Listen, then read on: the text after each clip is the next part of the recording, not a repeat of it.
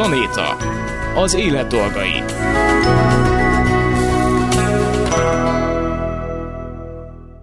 Jó napot kívánok, Laj Viktóriát hallják, ez a Planéta második adása, és a mai adásunkat tulajdonképpen ott folytatjuk, ahol a múlt héten abba hagytuk mindenféle szempontból.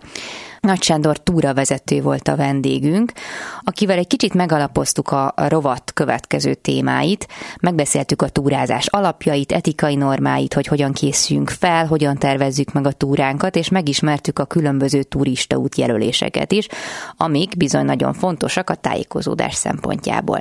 A beszélgetés végén felmerült, hogy itthon annyira nem rizikós, hogyha eltévedünk, viszont magas hegyekben annál nagyobb a tét. Ilyenkor, hogyha nem ismerjük a terepet, vagy félünk akarunk egyedül belevágni egy túrába, akkor nagyon hasznos lehet, hogyha vezetett túrához csatlakozunk.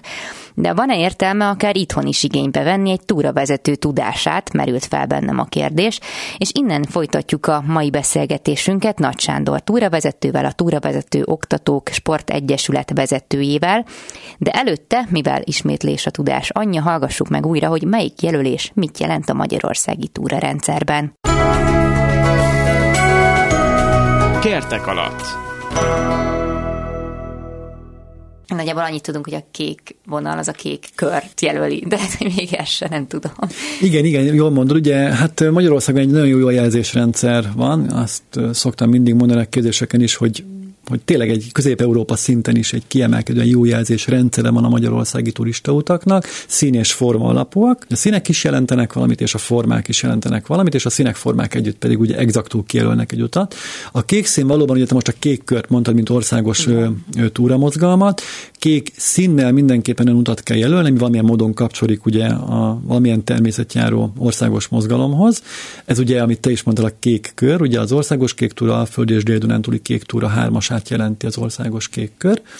Ha nem sávot látsz, nem kék sávot látsz, ami ezeknek a túramozgalmaknak ugye a fő útvonalát jelöli, ugye a kék sáv. Ugye a sávjelzés mindig valamilyen fő útvonalat jelöl, és a kék színe van, akkor biztos, hogy valamilyen túramozgalom. Van még ugye három másik színünk, a piros, a sárga és a zöld. Ilyen sorrendben jelölik a, a fontosságát a, a színeknek is.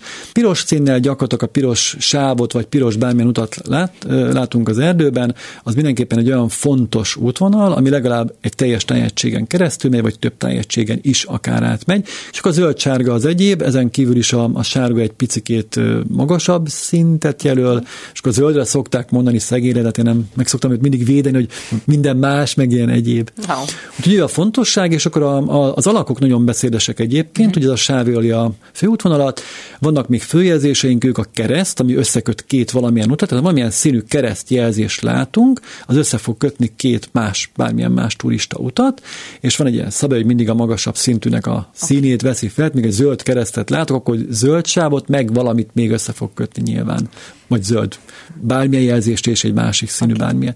Van még a, a háromszög és a négyzet, ők is följelzések, ugye a háromszög a alakjából kiindulva valamilyen csúcsra vagy kilátópontra fog minket vinni, a négyzet valamilyen lakott területre, vagy valamilyen menedékházhoz, turistaházhoz, mm. és ők egyébként bármilyen furcsa bár alakjuk van, de főjelzések, tehát ugyanúgy saját útvonalat ki lehet jelölni egy, egy háromszög, vagy egy négyzet jelzéssel is. Jó példa erre, hogy egy falunak a buszmegállójából egy zöld háromszög jelzés, vagy egy sárga háromszög jelzés, fel fog menni egy közelben lévő csúcsra, és ő nem találkozik út közben semmilyen más jelzéssel, hiszen mint följelzés önállóan ezt meg tudja így oldani. És vannak kiegészítő jelzések, ezek a forrásokhoz levezető, várromhoz levezető jelzések, ugye a forrásnak a kis köröcske, a várrom az a kis elbetű, mint egy rom, rom piktogram lenne, ugye, és van még a barlangjelzés, ami valamilyen sziklaüreghez barlanghoz, vagy kőfülkéhez, tehát valami ilyesmi jellegű lehetőséghoz visz, és a leggyakoribb még, ami elő szokott fordulni az erdőkben, az a körsétaút, ami nagyon hasonlít a forrásjelzéshez, de nem egy sima kör, hanem egy önmagában mutató kör alakú vonal, ugye körsétaút. Azért jó, ha ezt például felismerjük, mert ugye a körsétaútnak az a jellemzője, hogy önmagában tényleg visszatér. Tehát most mondok egy példát, kiszállunk a kocsiból, mert már úgy megnyújtóztatnánk munkat, és látunk egy körsétaút jelzés, és van időnk, elindultunk rajta, nem lesz túl hosszú, 2-3-5 km maximum, és vissza fog térni önmagába, tehát onnan indultunk, úgyhogy bátran akár térkép nélkül is elindulhatunk. A tanúsvényeknek nincs exakt jelölése, a tanúsvényekre az a mondás, hogy igazság szerint a, a tanúsvénynek a készítője használt bármilyen piktogramot, sziluettet, használt egy sima T-betűt. Például a béka a merzsemocsárnál. Na például igen, ő is, vagy a bükkben van az egyik kedvenc tanúsvény, kis, kis Genevier, Batman jelen van oh. például. Vértesben Csákvár fölött a cserszemölcés, boroszlán tanúsvény, úgyhogy nagyon sok ilyen is van, de mondom a T betű, sőt ez a átlóval áthozott vonal is például alkalmas tanúsvények. Uh-huh. Tanúsvényeknél azért van jó, vagy könnyebb dolgunk talán, mert hogy egy tanúsvény azért táblázással is jár, és ha van tábla, ott azért már tájékozódhatunk, hogy mennyit kell majd mennünk, és hogy milyen jelzéseken visz minket majd végig. Például Ausztriában, meg Szlovéniában is csak ez a piros pont igen, van, igen, aztán, igen, igen, mindenre igen. azt húzzák rá, és ugye táblával van. Igen, hiszen ugye egy magas hegyi környezet, ugye magas hegyen, ahol ugye jobbak a szintkülönbségek, veszélyesebbek, ugye veszélyesebb letérni egy útról, hiszen uh-huh. egy gerincről, legurulsz a helyről egész egyszerűen. ugye ott ennyire szofisztikáltan nem kell, ott, hogy te is mondod, például ugye egy, a piros szín az alap, ugye két piros sáv között egy fehér sáv, néha egy útnak a száma benne van például. De mondjuk, ha elmész, a magyarok egyik kedvenc kiránduló helyre a Raxra, ugye uh-huh. a Soproni határ átkelőz a legközelebb eső kis magas hegység, uh-huh. ott például a, a Hágóból, Preiner Hágóból elindulva ugyanúgy vannak sárga jelzések is, mert nem középhegységi környezet, hiszen magas hegy vastagon, hiszen 1000 méterről indulunk, és 2007 a Hojkuppe a csúcsa, de mégis ugye ott ki lehetett jelölni ilyen kis fenyvesekben, kanyargó, egyébként szuper szép imádok arra járni én is útvonalakat, és akkor nem ezzel a piros magas hegyi jelzés, hanem ugyanúgy színekkel, sárgával, meg zölddel mutatják meg az utat. Uh-huh. Egyébként, hogyha valaki teljesen eltéved, mondjuk itt van, abban lehet bízni, hogy a, akár az erdészeti utak azok el fogják vezetni valahova, vagy vissza egy másik turista útba, vagy a civilizációba. Van egy mondás szintén a túrázók, hogy Magyarországon nem lehet eltévedni, és ezt én jó, is el lehet, csak időben kell mérni az Igen, meg hogy meg mekkora a tétje, mert tényleg egy magas hegyi környezetben, ha tényleg eltévedsz, ott tényleg, tényleg életveszélyes uh-huh. állapotba is sodartod magad, vagy helyzetbe, bocsánat, nem állapotba, helyzetbe, hiszen tényleg egyszer nem tudsz lejönni a hegyről, rácsötétedik, lehűl a levegő, Magyarországon azért ennek a veszélye nagyon cseké, és az a mondás, hogy előbb-utóbb minden völgy, patakvölgy be fog vezetni egy lakott területre, uh-huh. hiszen ugye ha valamilyen hegységbe kirándulsz, még a legnagyobb kiterjedésű hegységének is, mondjuk a büknek is azért viszonylag a, a, az alapterülete nem akkor, hogyha valamilyen völgyet megtalálsz, és azon tényleg, tényleg folyamatosan lefelé mész, oda fogsz színni valami nagy folyóhoz, és uh-huh. előbb-utóbb valamilyen, vagy még előtte valamilyen lakott területre. Az, hogy maga az erdészeti út is levisz, az szintén teljesen, szinte teljesen biztos, mert ha kifogsz egy egy szélesebb szekér vagy szélesebb dózerutat, és ugye lefelé, tehát ugye szintben lefelé haladsz, az is előbb-utóbb azért megy majd arra, amerre megy, mert szintén valamilyen völgyben lukad majd ki, és azon keresztül pedig valamilyen településre visz. Viszont nagyon sokan erdészeti út van, ami ugye erdőgazdálkodásra lett kialakítva, ami aztán körbe szerpentiníteni neked a hegyet, Aha, és azon mehetsz mondjuk akár 20 kilométert is körbe, mondjuk egy bakonyban vagy egy, egy bükkben, és még akkor sem találkozol semmivel. Úgyhogy én azt mondom, hogy a kettőt rakjuk össze, tehát találunk ami szélesebb erdészeti utat, és az még lefele is megy, láthatóan markánsan lefelé is megy. Uh-huh. Nagy valószínűség, ugye azt az erdészet azért alakította ki, hogy a gépjárműkkel erdőkitermelést munkátok közben, vagy bármilyen munka közben le tudjon menni, uh-huh. ugye lakott területre, főútvonalra. Most el is érkeztünk egy olyan kérdéshez, hogy jó, Magyarországon nem kerül nagyon életveszélybe, ha csak nem valami rohadt nagy hülyeséget csinálunk, meg nem tudom, milyen időjárási körülmény van, de hogy, hogy vajon, tehát a túravezetésnek mondjuk akkor Magyarországon van-e olyan jelentősége, különbsége, mint mondjuk a magas hegységben, ahol már tényleg az életed a tét? Nagyon jó a kérdés. Ha valami egyébként Magyarországon az időjárás az itt is, hát most erről megint külön műsort nyithatnánk, hogy változékony az időjárásunk, egyre inkább kiszámíthatatlanabb. Igen, a túravezetés az egy olyan dolog itt Magyarországon, nagyon sokáig így a 2000-es évek elejétől így megszűnt a presztízse. Előtte oh. nagyon-nagyon-nagyon volt.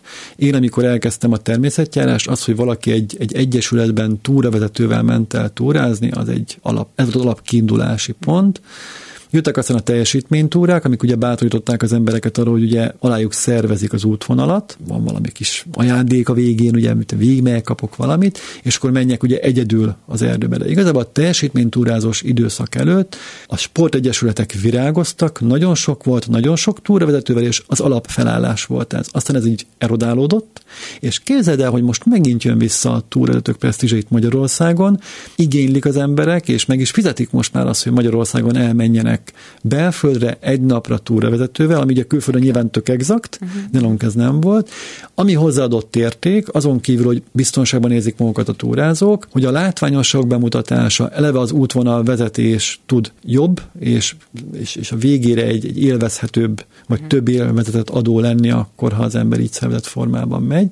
Illetve hát mondjuk egy nyilván túravezetője válogatja, de hogy ha olyan, olyannal kerülünk szembe, aki már régebb óta működik, ő még arra is figyel a társaságban, amilyen társaság összejön, ahhoz igazítsa mondjuk uh-huh. az aznapi programot, és akkor ugye egyéb élményekkel is hazamegyünk. Uh-huh. Tehát nem csak azzal, hogy kim vagyunk, és túrázunk, és látunk, hallunk valamit, be van kisebb játékokba, feladatokba, vagy eleve úgy alakítja a napi programot, hogy az a társaságnak megfelelő legyen. Úgyhogy igen, reneszánsz és igény is van rá, azt látjuk egyre inkább uh-huh. Magyarországon. Ez tök jó, akkor ez végül is egy nagyon jó kis kreatív dolog, vagy szakma, mondhatni, túrát vezetni.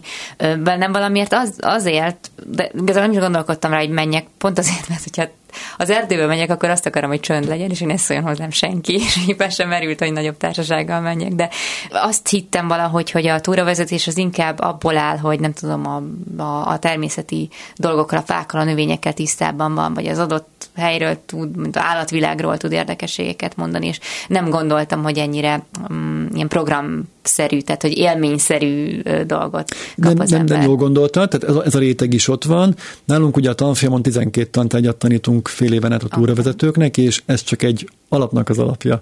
Oh, okay. Az alapmondás szerint a túravezető az a modern, korunk modern polihisztora, és valóban, ahogy te mondod, ilyennek is kell lennie. Tehát amikor megyünk, tehát ő nem az, aki az a csoport elején megy és mutatja, hogy jobbra-balra, mert arra, hogy applikáció is Igen. alkalmas. Egyrészt tényleg egy olyan programot rak össze, szerintem ez a legfelső réteg, ami, ami élvezhető, és ha tudja, akkor a társasághoz igazítja. Uh-huh. Miközben kim van a terepen, és, és megy a csoport, ahogy te is mondod, ami látnivaló van, be tudja mutatni. És ami viszont rendszeresen megtörténik a túrákon, hogy az emberek nem restelnek kérdezni, és ezek a kérdések teljesen sokszínűek lehetnek, nem csak annyi, hogy mi ez a kő, meg mi ez a fa, vagy mi a neve, vagy nem tudom miért piros, hanem mondjuk egy várral kapcsolatban akár el lehet menni a kortörténeti stílusokig is, uh-huh. hogy mit tudom én, most miért ilyen nem tudom, boltíves az ablak ennek a várnak, és akkor igenis meg uh-huh. kell tudjon, tudjon szólalni egy jó túravezető, hogy azért, mert ez ebben a korban épült, és akkor ez a hozzáépítés meg néz meg így látszik, és azért, mert a gótikában bla bla bla, vagy akkoriban, amikor a végvár rendszerek képültek a vértesben, akkor még bla bla bla. De lehet akár például egy településen is megcsodálni egy településnek a tájházát, a templomát, az építészetét. Ugye nagyon, mm. nagyon szép Magyarország, nagyon szép divers ebből a szempontból, hogy olyan sok tájegységünk van, ahol eltérő, eltérő stílusokat fedeztünk fel, ugye néprajzi jellemzőket. Ezekről mind lehet beszélni, hogy most miért ilyen tetővel építették a házat, vagy miért ilyen messze vannak a házak egymástól, miért ilyen színűek, mm. vagy miért ilyen egy szerkezet a teleknek, hogy mit tudom én, két-három melléképület van, mire használták, vagy miért ilyen a templom, sőt, miért ilyen a település szerkezet, Igen. mondjuk egy, egy, egy mezővárosi teljesen más, mint fönn mondjuk egy büklábánál egy ilyen hutás település, és így tovább. Mm. Ezekről mind azt gondolom, hogy nem, nyilván nem tudhat mindent, de egy túravezető felkészül egy túrára, és tudja az útvonalon, mik jönnek majd vele szembe. Mm. Idő után pontosan tudja, milyen kérdések lesznek. Sőt, ha nem, nem először viszod a csapatot, akkor nyilván már van neki mintája, van neki tapasztalata. Nagyon fel dobni a túrát. Az, tud, mindig azt látom az embereken, amit az elején már mondtam is neked, hogy ugye hazamennek egy olyan vovélménnyel, hogy a természet nekik mit ad ők milyenek, amikor kim vannak természetesen, mit élnek meg másképp, amit mondtam, hogy felszabadultabb leszek, vagy de hogy az is nagyon számít, és az is, az is szokott azért vovélményt hordozni, hogy úristen, mennyi minden látni való van. Tehát, hogy ő nyilván mert így sutyjel ment volna. De ha tud róla mögöttes információkat, például hogyan alakultak ki a források, ez miért pont, miért pont ilyen kővel vannak kirakva a források, vagy miért, tehát, hogy annyi mindent el tud mondani egy túravezető, ami ezt a látott környezetet más kontextusba helyezi, hogy nagyon sok minden a telepen az emberek életmódjának a mára megmaradt része, de hogy az igazából hozzá kapcsolható volt a normál életmódjukhoz. Úgy igen, igen, nagyon komplex a feltett és azt gondolom, még egy harmadik réteg is van, de erről most megint nem fogunk tudni hosszasan beszélni, hogy azért emberekkel van, tehát egy túra vezető, az azért vezetőként is kell legyen. Tudom, hogy furán hangzik, és itt nem a cégnek egy vezetőjéhez, vezetőjére kell gondolni, és olyan feladatkörökre, de igenis emberek vannak, tehát felelősség van ott mögött, ott van 15-20 ember, mások, más felkészültséggel, más napi állapotban, kezelni kell a a helyzeteket, a konfliktusokat, az elhangzott szavakat, a lelkiállapotokat, két ember egymás rezonálását. Képzeld csak el, hogy van egy nyílt túra, eljön húsz ember, minden szép és jó, de aztán ott lesz, nem tudom, kétszer-két ember, akik másodjának csak fújnak egymásra, mert egyszerűen. Igen, és ezért nem lehet őket hibáztatni, van ilyen, hogy nem tudunk megmaradni valaki közelében, mert egyszerűen olyan, hatással uh-huh. van ránk, hogy nem érezzük munkat jól a bőrünkbe.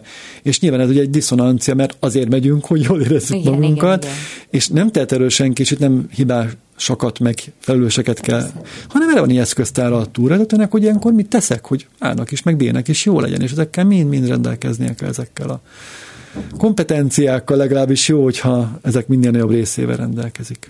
De egyébként honnan tudjuk, hogy az adott vezető, akihez megyünk, mondjuk rendelkezik ezekkel? Tehát megkapom-e tőle azt, amiket most itt elmondtál? Ezzel a kérdéssel most megfogtál, pedig arra gondoltam, hogy nem lesz ilyen kérdés. Akkor ezt most áthelyezem, hogy én honnan tudnám, ha mondjuk látnék egy, azt gondolom, hogy mint minden más esetben, ugye a weboldalakra is szokták ezt, hogy azért látszik egy weboldal tartalmán, hogy mennyire igényes, uh-huh. mennyire tartalmas, aki készítette, tényleg mennyire szívvel, lélekkel csinálta ezt. Ez azt gondolom valamennyire nálam visszaszokott köszönni egy túrakírásból, hogy mennyire, mennyire reprezentálja a túrakírás azt, hogy a túravezető tényleg mondjuk imádja ezt csinálni, és imádja azt a környezetét. Most azért is ugrott be egy konkrét példa, mert van most, most a fejemben egy ilyen emberke, aki nálunk végzett tanítvány, és tényleg hát már az első túrakírásából lejött, hogy úristen, ő bele van szerelmesedve abba a környékből, van rendszeresen szervez túrákat. Uh-huh. Tehát szerintem azért ezt egy viszonylag logikusként is könnyű levenni, hogy ha azt megnézzük, hogy milyen annak a túrának a kiírás, amire jelentkezünk. Én egyébként merném felhívni és beszélgetni vele, ebből szerintem azért sok minden szintén, hogy hogyan válaszol mondjuk egy kérdésemre, ez most problémának, meg hogy mit hívogatom én kérdésekkel, vagy örülnek, hogy ó, valakit ennyire érdekel, és akkor tudok neki már mondjuk előzetesen telefonba segíteni. Uh-huh hogy mondjuk mit én akceptálja azt, hogy én mondjuk még életem harmadik túráján vagyok, és nem tudom, mm. akkor szerintem ez is egy jellet, meg hát nyilván amikor valakinek egy tartalmasabb weboldala van, azért mondom, hogy a weboldalt, mert manapság most mondja az alapkiindulás, vagy Facebook oldal, vagy valamilyen, szerintem annak is a tartalmán vissza lehet, vagy tartalmát vissza lehet nézni, hogy milyen tapasztalatokkal bírhat akár, és az első túrán meg úgy is kiderül. Azt gondolom, ez, ez, ez tipikusan szerintem az, amit érdemes kipróbálni, mert hogy akkor a csalódást én nem tudom elképzelni, hogy érhet minket, ha ezt a, ezt a két-három dolgot így megnézzük. Én, a, amit szintén saját is tapasztaltam, hogy adott túravezető személyisége, vagy ahogy ő a túrát vizi, nem passzol mondjuk az én igényeimhez, az én működésem, és akkor leg, tehát nem azért nem megyek vele legközelebb, mert nem volt jó, hanem hogy addig keresek, míg olyat nem talok, aki mellett tényleg van igazán jól érzem magam. De egyébként ez hogy van? Tehát, hogyha jelentkezik egy társaság, hogy ők ide meg ide szeretnének menni, akkor ahhoz igazodik a túravezető, vagy előre meghirdetik? Van erre példa, ki? van, tehát van arra is példa, hogy teljesen nyílt túrákat hirdetnek, ha. és akkor nyilván jönnek a jelentkezések. Azért a jelentkezések fogadásánál szoktak lenni már a jelentkezés íven is, amiket kitölt, vagy űrlapon is, amiket kitölt jelentkező pár olyan kérdés, ami azért úgy kontextusba ez, hogy nagyjából milyen korosztályról, vagy uh-huh. milyen érdeklődési körről van szó, hogy miért jön a túrára. De nem alapvetően, amit te is mondod, nyílt túrák vannak, és akkor ugye jön, aki jön. Viszont ugye minél régebb óta praktizál egy túravezető, annál inkább kell akkor egy úgymond törzsközönség, akik ugye rendszeresen Aha. visszatérnek, és őrájuk már lehet túrát szabni. Értem. Tehát szerintem kialakulnak majd ilyen körök, túra, túrázói körök gyakorlatilag, és viszont van, aki meg úgy hirdet meg túrákat, hogy megszab bizonyos feltételeket, hogy az jön, aki, amire még mindig azt mondom, hogy persze be lehet ezt, nem tudom, mondunk el, de olyan szót, hogy kamuzni, de most már kimondtam. Persze bárki bármit írhat egy jelentkezési űrlapon, de azért mégiscsak szüli valami az embereket, ha látja azt, hogy mire jelentkeznek, hogy mire számítanak. Ez a tipikusak a kalantúrák, amikor valami fizikai felkészültsége, vagy valami olyan eleme van a túrának, élményeleme, amit jó, ha tud az illető előtt, hogy akkor én most nem kötélen fogok fölmászni. Tehát via ferrátára ne jelentkezzek. Ha nem is felfelte, de amik vannak kalantúrák, amikor azt mondja, hogy, hogy valami kis játékos feladat lesz, ami majd kötelén kell mászni valahol. Ha. De ez is jó de például a tematikus túráknál. Igen, amikor egy via feltára, azt gondolom azért, aki nem ismeri a szót, utána néz, ah. akkor egyből elsik az, hogy oké, nem ezzel kéne kezdenem. Aki, aki meg ismeri, az meg eldönti, hogy most oda nehézség, neki például már megfelelő de ha már skilleknél tartunk, ez is egy nagyon fontos feladat a túrvezetőnek, hogy hát azért sokan túlbecsülik magukat, uh-huh. és ezt is ügyesen, okosan tudni kell kezelni, tényleg empatikusan elfogadni, hogy ő nem akart ezzel valószínűleg rosszat, egész egyszerűen tényleg csak túlbecsülte magát, és bevállalt egy olyat, ami aztán neki. Uh-huh. Ne aztán vannak egyéb szabályok, amikről majd gondolom később úgy is beszélünk, hogy például hány fő fölött elég egy túravezető, és mennyi fő létszámnál kell már kettő, három vagy négy pont ezért, hiszen ugye itt 20 emberből már lehet, hogy lesz egy, akivel valami történik, vagy valami adódik, és akkor egy segít túravezető ő vele tud foglalkozni, míg ugye a, a túravezető pedig ugye viszi tovább a csoportot, és így tovább. Úgyhogy elég összetett. Tehát valóban, de akkor lényegében bármilyen range-ről beszélhetünk, tehát 5 kilométerrel is mehettek vezető Abszolút. túrára, meg 60 kilométer. Abszolút, így van. Napra, olyan így van, több naposak is, egyre, egyre népszerűbbek most, hogy szóba hoztad a, a több napos túrák is, főleg nyilván nyári időszakban, ah. vagy a szünetekben uh-huh. igénylik is az emberek, ezek ugye teljesen más karakterisztikájúak, uh-huh. másként kell már felkészülni, már szállás, tervezés van. van. Igen, önálló Így van, igen, igen, abszolút. De Aha. nagyon sok egyébként pont azért kezdik ezekkel, mert úgy vannak vele, hogy egy napos túra elmennek baráttal, barátnővel, vagy hogy te is nagyon sokan imádnak egyedül kimenni, de nem annyira vágnak bele szívesen több naposban, hanem hagyják, hogy akkor oké, vigyenek el engem, na hadd nézzem meg, milyen egy ilyen több napos túra, és akkor majd utána esetleg én is szervezek. Igen, ez egy, tényleg egy másik topik, hogy mondjuk magadnak hogyan szervez össze egy több napos túrát, ami szerintem nagyon izgalmas, de hogy egyébként tudom, hogy fogy az idő, de annyi kérdésem van még ezzel kapcsolatban, megpróbálom összesűríteni. Tehát egyébként tájegységre specializált túravezetőkről is beszélhetünk? Tehát, Abszolút. Ugye, uh-huh. Például vannak a geoparkok, ők saját túravezetőket képeznek, oh. ugye a Balaton felvidéki volt az első ebben a, ebben a témakörben, és ők azt mondják, hogy a Balaton felvidék minden egyes szegletét ismerd meg, nagyon sok specialitás van ott például, és akkor ők kapnak olyan plusz jogosítványt is, például olyan területekre is vihetnek csoportokat, túrákat, ahol mondjuk halandó emberben nem teheti a lábát, olyan védett területekre is Igen. például.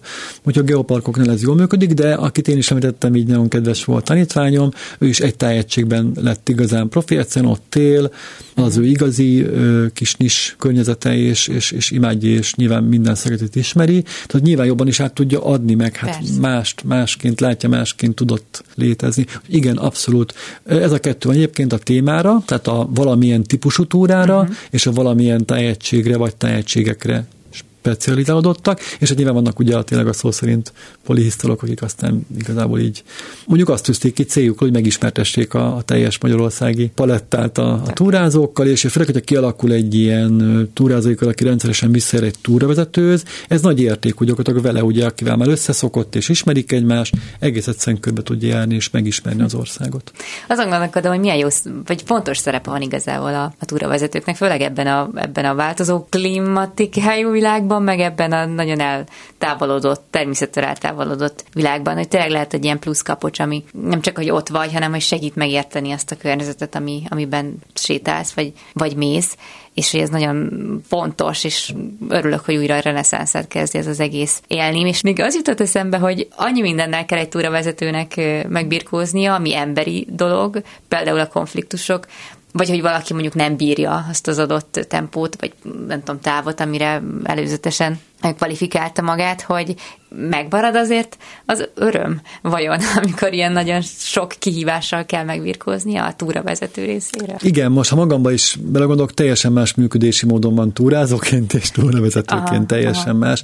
Én valószínűleg, jó, mindenki másként kezeli, most is fontos, hogy én, mert mindenkinek van egy felelősségi szintje, tehát hogy nyilván mindenkinek a saját egyéniségétől is függ az, hogy milyen felelősségi szinten indul neki, mint túravezető. Egyébként nem is biztos, hogy kell ehhez ennek lenni.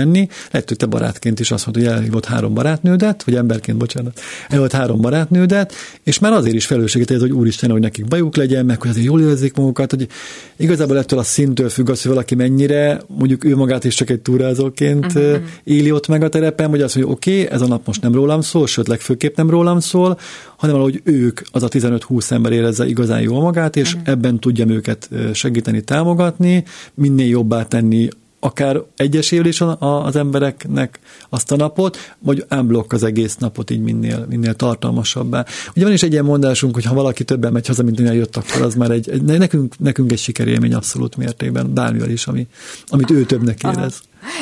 Most erről nekem számra jutott eszembe, de ja, ne kevesebben menjen haza, mindig kutyasétáltatásra mondom az, hogyha megvan a kettő, akkor mehetünk. Adnál valami. Mi a létszene van ez a mondás, hogy a katonáknál a 10 veszteség belefér, és mindig ezzel poénkodunk egyébként, hogyha mondjuk a 20 fős csapatból két ember elveszik, az még leírható, ugye? hadviselési veszteségként, igen. Jó, és akkor hadd mondjak még egy ilyen érdekes mondást, amit így talán te is hallottál, hogy amikor valaki eljön képzésre, a túrvezetőire, akkor mindig mondjuk, hogy oké, okay, most még volt egy valamilyen működési módod az erdőben, de ha elvégzed a tanfolyamot és megvan a kis bizonyítványod, akkor onnantól mondhatod, hogy a túravezető az soha nem téved el, csak útvonalat módosít. Nagyon szépen köszönöm Nagy Sándor túravezetőnek és a túravezető Oktatók Sport Egyesületének a vezetőjének, hogy eljött hozzánk, és mindezeket elmondta, szuper volt, és remélem, hogy akkor még eljön hozzánk más beszélgetésekre is. Köszönöm én is, és hát bízom benne, hogy ha már akár egy hallgatóval is átfordult az, hogy megyek és megismerem a természetet, akkor már szerintem megérte ez a beszélgetés. Köszönöm szépen! Planéta. Az élet dolgai.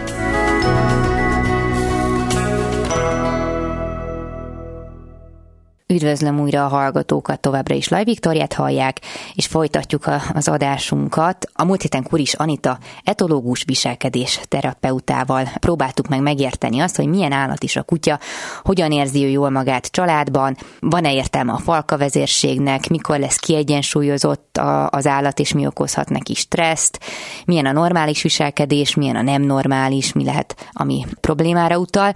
Ezekről beszélgettünk, most pedig onnan folytatjuk, hogy mindazok adatok után, amit ugye megtudhattunk a múlt héten, mégis hogyan élhet a kutya kutyaként a családunkban? Kuri Sanita, etológus viselkedés terapeuta a vendégünk. Gazdi képző. Társállattartás felsőfokon.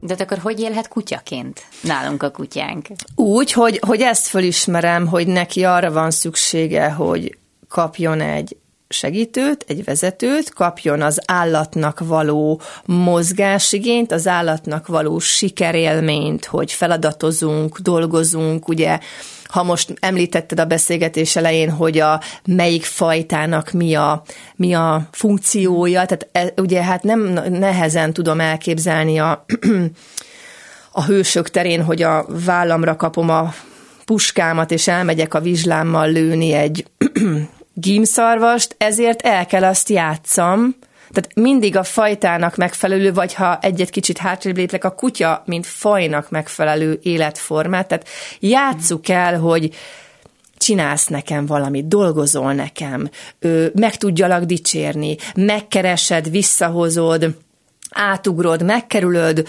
fölrakod, leveszed, tehát hogy, hogy legyen valami feladatod, amitől érezt, hogy van rád szükség, ebben nyilván én ehhez, e, e, ehhez megtanítok lépéseket, mert az is egy izgalmas dolog a, a Városliget közepén megtalálni egy kulcscsomót, miközben ő lehet, hogy éppen menne játszani a többi kutyával, tehát hogy, hogy mindig a, az inger közeget felismerve és a megfelelő terheléssel építkezve juttasd a kutyádat olyan sikerélményhez, hogy azt érezze, hogy te büszke vagy rá, hogy ő most kutyaként neked dolgozott, ugye hát őket hajdanán létrehoztuk teljesen önző célból, ugye lássuk be, hogy, hogy azért kellett annó ez a kutyaszerű kis ragadozó, hogy ott ugye jelezze a többi ragadozó, testmeleget adjon, babapopsit ki nyalogasson, ugye, tehát hogy, hogy csinált, ott megegyék a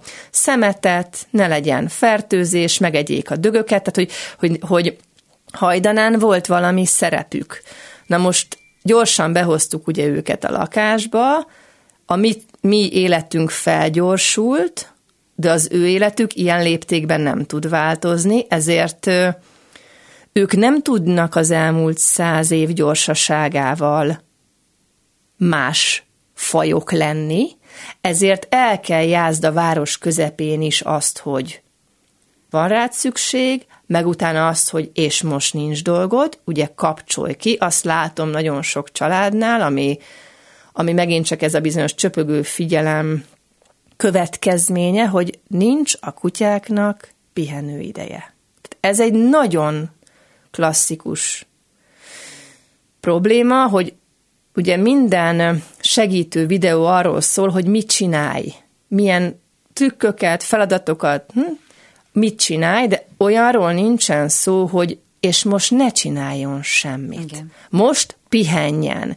És ugye nyilván itt most összeakaszthatnám a bajszomat a a gyereknevelés, mert hogy ugye ez kicsit olyasmi, mint a gyerekeknél is ez a azt csinál, amit akar, vagy ugye mit, mit, mit engedek a gyereknek, de hogy a kutyánál is kicsit ilyesmi szerintem, hogy tanítsd meg a kutyát pihenni, kikapcsolni, és ettől például kipihentebb, ez meg megint élettan, hogy kipihentebb lesz az idegrendszer, és egy kipihentebb idegrendszerű kutya nem olyan reaktív. De aki otthon ugye állandóan nyüzsög, meg követ a lakásban, az nem tud kikapcsolni, ennek ugye kutatások szólnak erről, hogy nincsen mély alvás fázisa azoknak a kutyáknak, vagy nagyon rövid, akik a lakásban követik a gazdát. Tehát egyszerűen egy ilyen állandó készenléti üzemmódban vannak ezek az egyedek, mikor beviszem a munkahelyemre, ott is ugye a kollégám is eteti, meg jön a futár, ő is eteti, meg jön a futár üdvözli, tehát a kutya egész nap zajlik, Nyilván az utcán ez a kipihenetlen idegrendszer állandóan a flesseket próbálja valahogy reagálni. Tehát ez is egy, erre mondom, hogy tényleg, ténylegesen ezért mondom ezt a bizonyos családlátogatást, mm. meg, a, meg a hétköznapokat, hogy a, a 24 órát osszuk föl úgy, hogy abban a kutyának legyen olyan, hogy nincs dolgod. De ezt nem tudom parancsba adni. Ehhez nekem egy csomó segítséget kell kínálni a kölyökkortól, hogy hogy tanulja azt meg, hogy takarékon van. Ugyanis ez talán megint így a rohanó világ igénye, hogy egy 10-11 hónapos kutyának már nem tudom én szépen kéne purázon sétálni, meg viselkedni rendesen, hát az úgy nagyjából 3-4-5 év, jó, mondjuk 5 nem, de mondjuk, hogyha én igazán beleteszem magam, akkor mondjuk két-három év, hogy egy kutya megpróbál egy kicsit úgy megtanulni, konszolidáltan önkontrollt gyakorolni magám, nem, nem, nem tudom én, 12 hónap. Tehát, hogy abba bele kell érkezni, az ugye a végeredmény lesz. Tehát nem, nem a cél, hogy egy kutya mondjuk rendesen menjen pórázon, hanem a végeredménye annak, ahogy velem él. És annak lesz egy olyan kifutás, hogy egyszer csak rendesen jön pórázon, de nem azért, mert ándor rángatom magam mellé, hanem egyszerűen olyan a viszonyunk, hogy jó van, ez most nem az én dolgom, most, uh-huh. most, most megyünk, megyek a gazd. Tehát, hogy ez azért évek. Tehát aki kutyás, az, az azért kutyázik, hogy mert szeret kutyázni, és akkor az ugye, és, és, és azt gondolom, hogy a, hogy a, hogy a séta, vagy a sétának hívom, de ez igazából a szabad levegőn töltött tevékenység, abba, azon van a fókusz, ugyanis a kutya, ugye, mint mint állati lény, a, a, a szabad téren legyen aktív, és otthon a lakásban legyen pihenő állapotú.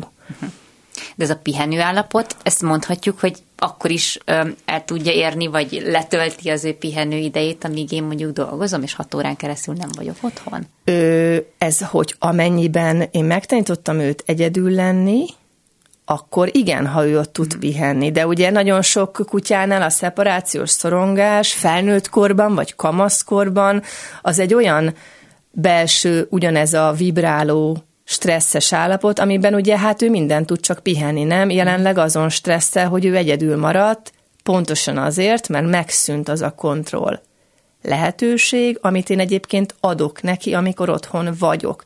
Tehát, hogy ő ez ugye más az, amikor egy kölyköt otthon hagyok, a 8 hetes kölyköt otthon hagyom 8 órára, az ugye teljesen más, miután a 8 hetes kölyök most szakadt el a család, a, nem az anyukájától, mert nyilván náluk ez nincsen, hanem ugye a csapatból, és egy 8 hetes kölyöknek kb. még épp, hogy a hőháztartása rendben van, nem, hogy még ott tök egyedül hagyom egy, egy szobába, de más ez, amikor egy kölyök nagyon pici kölyök küzd avval, hogy egyedül vagyok, és akkor ugye nem, nem az a megold, nem az anyukája hiányzik neki, hanem a társ állatság, a, a társ, a meleg, az, az élőlény közelség, és más az, amikor egy, egy felnőtt állat, mert mondjuk egész kölyök és kamaszkorát úgy éli végig, hogy nincs ebben felépítve, hogy tanulj meg egyedül lenni, és mondjuk 11 hónapos, de még mindig szeparál, szeparációs szorongása van, ott ugye inkább ez egy, ez egy tanulási képesség, tehát ne, nem tanulta meg, hogy hogy legyek egyedül, mert amikor én otthon vagyok vele, akkor nagyon nagy a kontroll lehetőség rajtam. Tehát akkor ugye van egy állandó elérhetőségem. Uh-huh. És ettől az én nem otthon létem és az otthon létem között óriási a, a kontraszt. Ha viszont azt megtanulja, hogy úgy vagyunk otthon mind a ketten, hogy én is a saját dolgomat végzem, és ő is, mondjuk nevezzük úgy, hogy pihen, akkor ő megtanulja azt, hogy nem kell lekén ahhoz, hogy ő akár pihenni tudjon. De ehhez ugye nyilván ez már a terápiás folyamat része, ennek van egy összefüggő, felépíthető rendszere, hogy ezt én hogy, hogy szoktam kialakítani. Itt a szeparációs szorongás, ugye ami a kölyöknél van, az talán normális. Ami már a fel, fiatal felnőttnél van, azt nevezném én ilyen szempontból valami problémának, hogy ő ott valamit nem tud, hogy hogy kéne máshogy. Tehát ez nagyon fontos, hogy a, hogy a kölyökkori, kamaszkori, felnőttkori viselkedéseket nem szabad így összemosni, mert más egy kölyök bepisilése, és más egy felnőtt bepisilése. Más egy kölyök sírdogálása, más egy felnőtté. Teljesen más, hogy viselkedik egy kölyök egy idegen kutyával, mint akár mondjuk egy meneherről kihozott felnőtt. De ugye ő nem tehet arról, hogy ő eddig menhelyen volt, akkor nyilván úgy kell kezeljem, mintha ő most kezdené nulláról a kis életét. Tehát, hogy ehhez meg már tényleg a fajt is érteni kell, megismerni, mert csak ezt tudom erősíteni, hogy csak úgy tudok neki segíteni, ha értem, hogy mit csinálok, és miért, miért úgy csinálom. Egyébként mind azokat, amiket elmondtál így figyelembe véve, végig azon gondolkodtam, hogy igazából ezzel valószínűleg baromi kevés ember van tisztában, amiket most elmondtál. Hát remélem ezért vagyok, Igen. hogy ezt el tudjam mondani, és nyilván minél többen ezt megértik, hogy kicsit helyezkedjünk az ő fejükbe, talán annál, annál tisztább lesz a kép, és annál többeknek remélem tudok ezzel segíteni, hogy Igen. kicsit helyezkedjünk a kutyánk fejébe, de hát az sem baj, hogyha csak a gyerekünk fejébe helyezkedünk, mert valószínűleg ott hasonló dolgok történnek hogy ettől még lehet boldog az az állat a mi családunkban. Tehát így most kezdek, kezdek persze, persze, biztosan lehet, hogy ne lehetne boldog. Hát ugye annyi, tehát hogy, hogy nyilván én, én amit látok, azt nem tudom nem látni, tehát én, én olyan dolgokról beszélek, ami nekem nagyon triviális, lehet, hogy ez másoknak nem, nem ennyire szembetűnő. Én örülök annak, hogy van egy ilyen, nem tudom én, ennyi év után lett egy ilyen szemem, hogy egyszerűen látom a mhm. kutyát, de,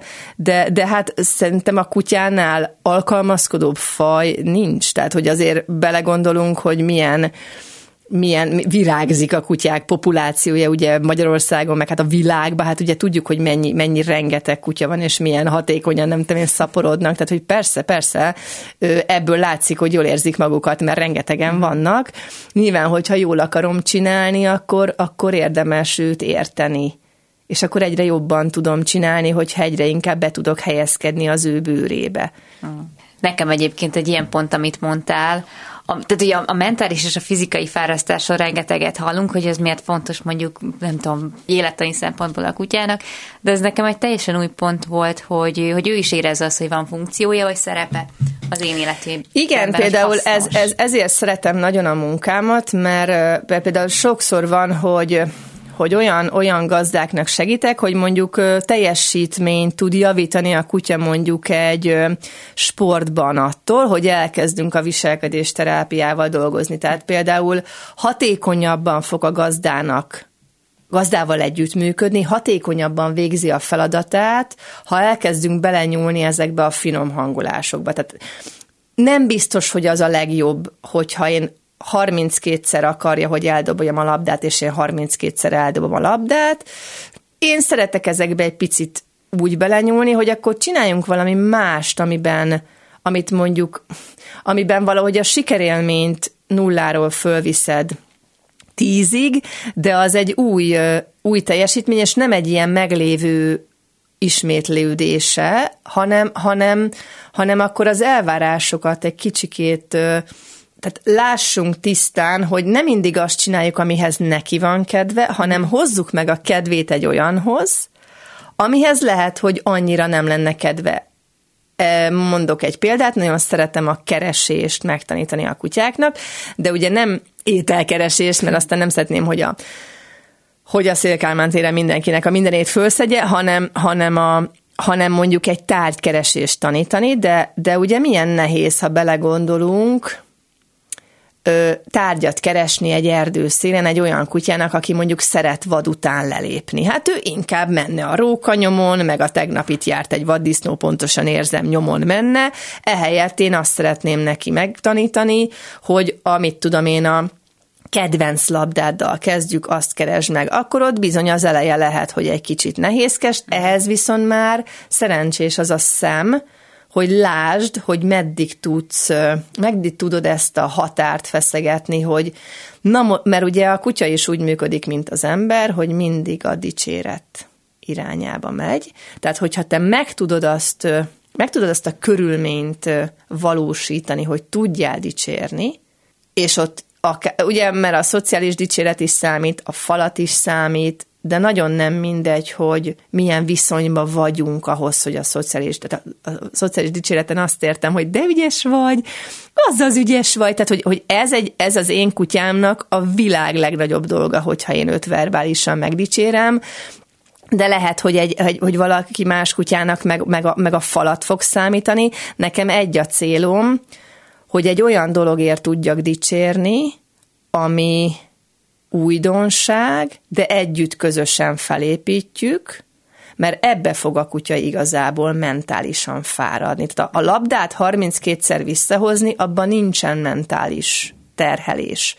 De hogyha én az erdőszélen rejtek egy labdát, egy olyan kutyának, hogy neki mondjuk az a viselkedés problémája, hogy mindig lelép vadászni, akkor ott azt gondolom, hogy a kanapén bőven összebújhatunk este 8-tól 10-ig, mert nem lesz baj, hogy a kutya az ágyamban alszik, mert egy olyan dolgot vittünk együtt végbe, amiben ott mindenki teljesen kipurcan. Tehát, hogy, hogy nekem sose az együttalvással van gondom, hanem avval, hogy mivel telik az egész nap, és mi helyet bújunk ágyba mondjuk. Tehát, hogy, hogy mindig az számít szerintem, hogy ki dönt, mik az ismétlődések, látom-e a, belelátok-e a, tehát a sorok között látom-e, hogy ez már egy mintázat, azt meg kéne szakítani. Tehát én, én szeretem ezeket a kényszerviselkedéseket, nagyon hamar kiszúrom, a, a játszmaszerű mintázatokat kiszúrom, és ha ezekben sikerül valami